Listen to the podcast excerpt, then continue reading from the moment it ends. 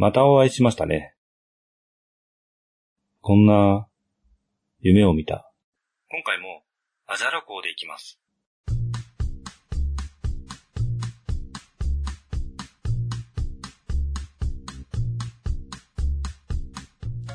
この間、夢を見たんですよ。どういういきさつかはよくわからないんですけど、まあ夢ですからね。明日、自分の寿命が尽きるという夢です。なぜかはわからないんですが、それは確定事項なんですよ。世界が終わるとか、そういうことではなくて、自分の寿命が尽きて、この世界から自分という存在がなくなるということを受け入れている状態ですね。夢の中で宣告されるのではなく、一人それを理解しているという感じですかね。まあ変な状態ですが、夢の話です。夢の中で、夢だとは気づいていないんですけど、意外と冷静に受け止めていて、そうなんだから仕方がないという感じでした。ああ、これでもう終わるのかと。そしてそこで、まず何を考えたかというと、妻に対して申し訳ないということですね。自分がいなくなることが申し訳ないと思いました。他のことはあまり考えなかったですね。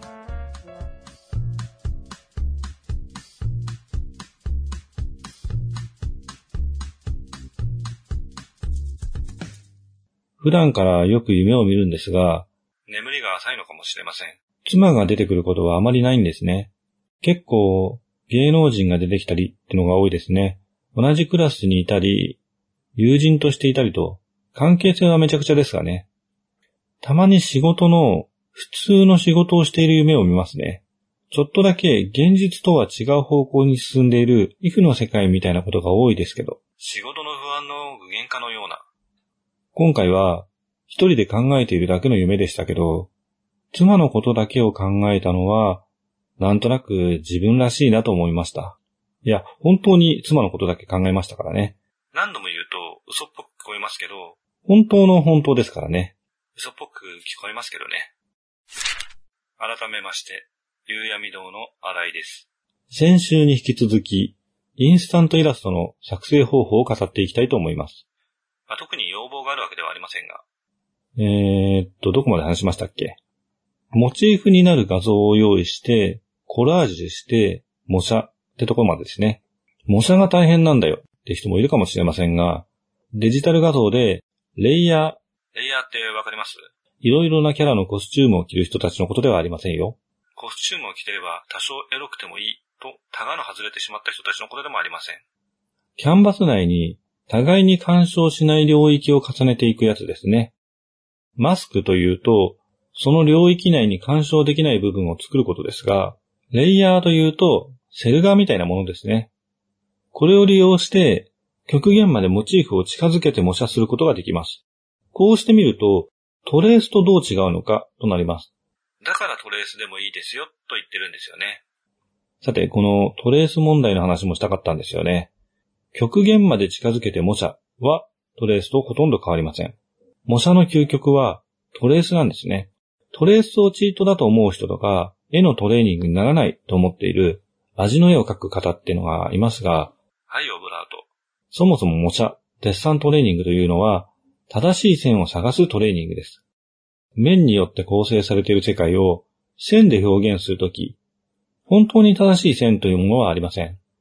人それぞれの判断となり、それがその人の表現となるんですよね。なので、別にトレースしたところで、正解を書いているわけではありませんから、答えを見ながら計算ドリルを埋める的なものではないと言えますね。実際に人物の写真をアウトラインでトレースすると、多くの場合、体感よりも太めになってしまいます。これは立体物の境界線と立体の距離感覚の違いから来るもので、丸みを帯びたものというのは、立体の頂点を境界線として認識しているのではなく、内側のより距離の近い部分までを認識しているからなんですね。ぼやけた境界線の外側か内側かってことですよね。この線を捉えるのに結構技術がいります。盲目的に線を探すより、トレーニングとしてはガイドがあるところから始めた方が良い結果を生む場合もあります。例えば、バッティングのトレーニングで、野球のバッティングですよ。素振りをするよりも、実際に球を打った方がトレーニングになりますし、それで全く球に当てられない場合は、トスバッティングという方法で、打つ感覚をつかんだりもします。オリジナルで絵を描くのは素振り。デッサン模写はボールを使ったトレーニングと考えれば、トレースはトスバッティング程度の効果はありますから、禁じ手とは思わず、積極的に取り入れていきましょう。と、ここで問題になることがあります。先週も強く影響を受ける可能性があると言ったかもしれませんが、まあ言ってないかもしれません。用意した元の絵がイラストだった場合ですね。この場合、その線は正解の線の可能性が高いわけです。その絵にとってはという意味ですが。まさしくトレースとなり、精度の高いコピーとなりますので、自分の表現とは言えません。トレースが意味嫌われるのはこの部分ですので気をつけましょう。ただ、その作者の猛烈なファンでこの人の絵を描きたいという人は似たような絵を描けるようになるためにトレースをトレーニングとして行うのは良いかと思います。どんなにコピーしても結局は本人になれるわけではありませんからね。ちなみに模写とコピーを分けて考える人もいますが、同じですからね。コピー機の影響か、精度の高いものをコピーと表現しがちです。この間、万弁という番組で、井野さんの作者、坂本慎一さんが出ていました。更新日よりも後の放送ですけど。超ビデオ漫画描く人なんですが、その描き方として、衣装を着たアシスタントを写真に撮り、さっき言ったレイヤーを使って原稿に重ねてトレースをしていました。もちろんキャラの部分はそのキャラなんですけど、衣装はほぼほぼトレースでした。このようにプロもやっていますね。できることをするのは当たり前ですよね。トレースをしない人は、あえてしないというスタイルであって、それが正解ということではないんですよね。いろいろな意見はあると思いますが、絵のオリジナリティというのは、どうやって描いているか、何をモチーフにしているかといった、その人のスタイルの部分で、技術的に関して言えば、写真を超えることはないと思っています。超絶写実の絵画を見たら、普通の人は写真のようですね、と言ってしまいますよね。描いてる人は、写真のようと言われると複雑な気持ちになると思いますが、写真や動画、CG 技術を凌駕することは難しいんですね。そして一定以上近づいたら、写真でいいんですよね。絵画の表現はそこではないと個人的には思いますね。そもそもですけど、デジタルの画像だと写真と絵画の区別なんてつきませんからね。結構絵の場合、あえて絵とわかる部分を残していたりしますよね。まあそれも CG なら写真と合成すれば表現できるんですけどね。というか、環境によっては 3D と 2D の区別もつきませんよね。照明などを使って境界をわからないようにするトリックアートなんてのもありますからね。何の話でしたっけ？そうですね。インスタントイラストですね。模写は線画で大丈夫です。線画でアウトラインを一通り描いたら、あとはアニメ塗りですね。アニメ塗りというと簡単な着色方法で有名ですが、線画の中を塗るだけですね。いわゆる塗り絵です。色を別レイヤーにして、線画の下に敷けば、はみ出しくらいしか注意することはありません。マスクをかけるという技術もありますが、いろいろ覚えることがあるので、余裕が出てくるまでは手を出さなくていいと思いますね。色はメインの色とダーク、ライトの3色ぐらいでそれなりに見られるようになります。陰影も元の写真を参考にしましょう。気をつけるのは光源ですね。光がどの位置から当たっているかですね。コラージュの段階で合わせられればその方がいいんですけど、そこまで都合のいい素材はありませんからね。線画の時点で強めの影はベタ塗りしちゃいます。結構大胆に影を取ってベタ塗りすると、ちょっと前に流行った感じになりますね。最後にハイライトとしてまんまホワイトを落とすと5回調となり、それなりに立体感が表現できます。メインの色の上下にライトとダークがあって、ブラック、まあ、ベタ塗りハイライトの5回調ですね。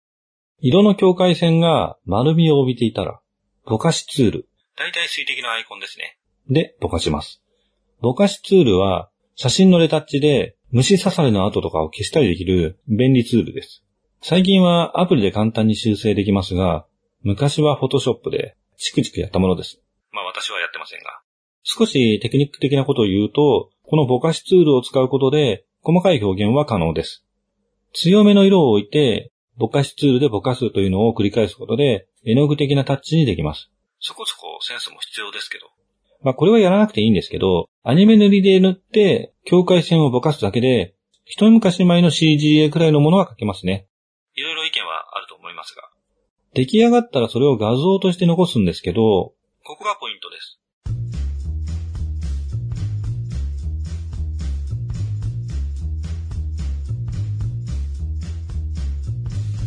ソフトの拡大縮小ツールでいい塩梅に見える位置を探し、プリントスクリーンです。iPad ならスクショで大丈夫です。輪郭線とかいい感じにぼかしてくれたりしますし、ここでおかしいなと思ったところを修正していけば、そこそこ見られるようになります。あとは画像を写真アプリの入った端末、スマホとかでいいんですけど、そこに移します。で、写真アプリのフィルターを使えば完成ですね。まあ結構アーティスティックなフィルターがたくさんありますから。試してみましょう。一部修正できるアプリで修正してもいいかもしれませんね。これは私はやりませんが。写真を絵画のタッチにしてくれるアプリとかも大胆なアレンジができますよね。まあこれもやってませんが。まあアレンジはコンピューターに任せればいいってことですね。まあインスタントイラストなんで。モチベーションってやっぱり自分がうまくやれたって感じることが大事ですよね。自分を自分が褒めて育てていけば、いつか本当に褒めてもらえるようになるはずです。まあ、いつかわかりませんが。ゆうやみ堂の新井でした。この番組は、ゆうやみ堂がお送りしました。